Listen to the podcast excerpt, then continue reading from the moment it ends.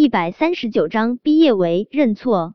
刚刚郑怡已经将杨雪被银环蛇咬到的惨状拍了照片和视频传到了他的微博上。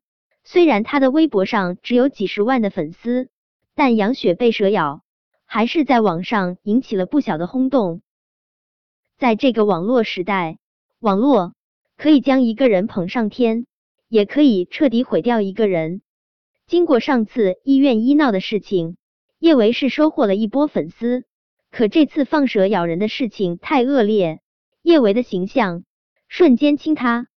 叶维不是艺人，倒是没那么在意自己的公众形象，但他叶维是要脸的，他不希望别人对着两小指指指点点。说这就是那个放毒蛇咬人的恶毒女人的孩子，杨雪会被咬，的确是他故意的。可杨雪若不是想要置他于死地，又怎么会自作自受被蛇咬？这罪名他不认，承认我的恶行。叶微笑，真静如画的小脸上波澜不惊。郑怡，我还真不知道我到底有什么恶行。叶维扎在杨雪身上的针。制止了毒素继续蔓延，杨雪一时半会儿死不了，但她的情况也不容乐观。她气若游丝的躺在地上。叶维，你把我害得这么惨，你……郑怡看了杨雪一眼，继续拍摄杨雪的惨状，发到他的微信上。不少微博大 V 转发他发的视频，评论区叶维几乎已经被骂成了千年难得一遇的恶毒女人。郑怡转过身。将手机摄像头对着叶维，叶维，你怎么这么恶毒？小雪都被你害成这样了，你还在这里装无辜？我告诉你，你有什么恶行？你放毒蛇咬小雪，这就是你的恶行。这可是剧毒的银环蛇啊！你这简直是要小雪的命。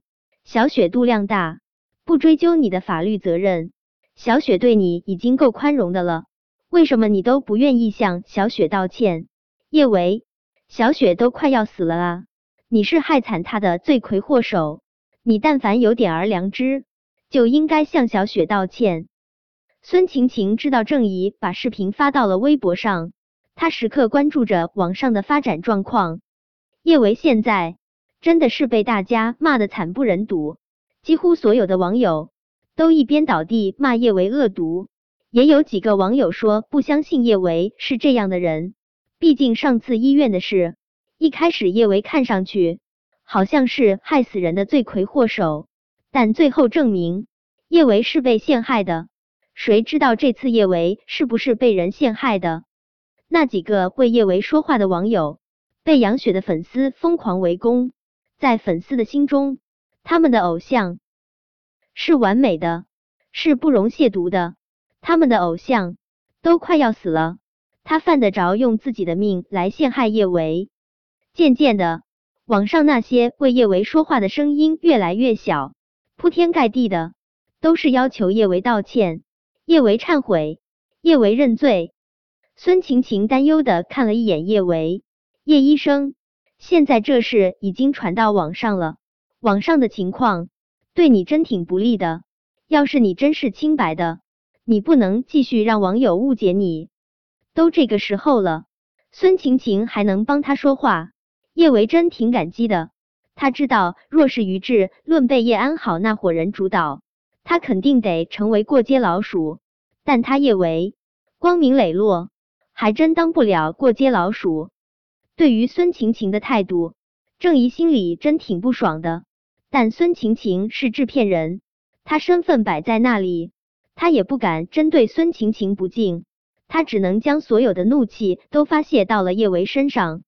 叶维，快点儿向小雪道歉！救护车现在还没来，小雪情况这么差，难道你要让她连死都听不到你的忏悔吗？小雪，你一定要坚持住，你不能死，我们大家都在为你加油。叶维，你为什么要这么害我？杨雪声嘶力竭的控诉，她的额上滚落下大滴大滴的汗珠，啊，好疼，我好难受。说完这话，杨雪的身体就控制不住的抽搐起来。杨雪的粉丝从网上的视频中看到了杨雪的惨状，都心疼的嗷嗷的。一个劲儿的吆喝让叶维忏悔，还有不少人要打电话报警，要让叶维把牢底坐穿。郑怡看了一眼网上一边倒的评论，他得意的看着叶维，叶维，现在大家都要求你向小雪道歉，难不成你还要死不悔改？叶维浅浅一笑，他像是看跳梁小丑一般看着郑怡。郑怡，戏演的太过了，就不好看了。我没有做错事，为什么要向杨雪道歉？叶维，你太过分了，大家都看到了，就是你放毒蛇咬了杨雪，你竟然还有脸死不认账！高依依怒不可遏的对着叶维吼道：“大家？哪个大家？”叶维的视线缓缓的落在杨雪和那个服务生打扮的男人身上。你说的大家？指的只是杨雪和这个假服务生吧？顿了顿，叶维接着说道：“杨雪的房间好像是在楼上。嗯，我倒是很好奇，这大半夜的，杨雪和这个假服务生怎么会鬼鬼祟祟的躲在我的房间外面？嗯，是我放蛇咬了杨雪，是我逼着杨雪鬼鬼祟祟躲在我房间外面，我放毒蛇咬了她。”听了叶维这话。不少人才注意到，的确，现在大家都是聚集在叶维房间外面的，而杨雪的房间是在楼上。叶维就算是要放蛇咬杨雪，也应该是去楼上杨雪房间放毒蛇，而不是放在他的房间外面。这件事看上去似乎是没那么简单。郑怡现在只想着赶快扳倒叶维，好得到叶安好许诺的好处。他都没有仔细听叶维话中的深意，听到叶维说是他放蛇咬了杨雪，他忙不迭的说道：“大家听到了吧？叶维承认了，是他放毒蛇咬了我们小雪。叶维，你作恶多端，你害得我们小雪都成什么样了？你今天必须当着我们大家，当着所有人的面，给我们小雪一个交代。”郑怡以为他这话说完。剧组不少人就会附和他，要求叶维道歉什么的。谁知他说完这话，大家都像是看傻 X 一样看着他。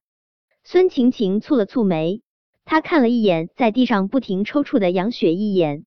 杨雪，这深更半夜的，你不好好在房间睡觉，你在叶医生房间外面做什么？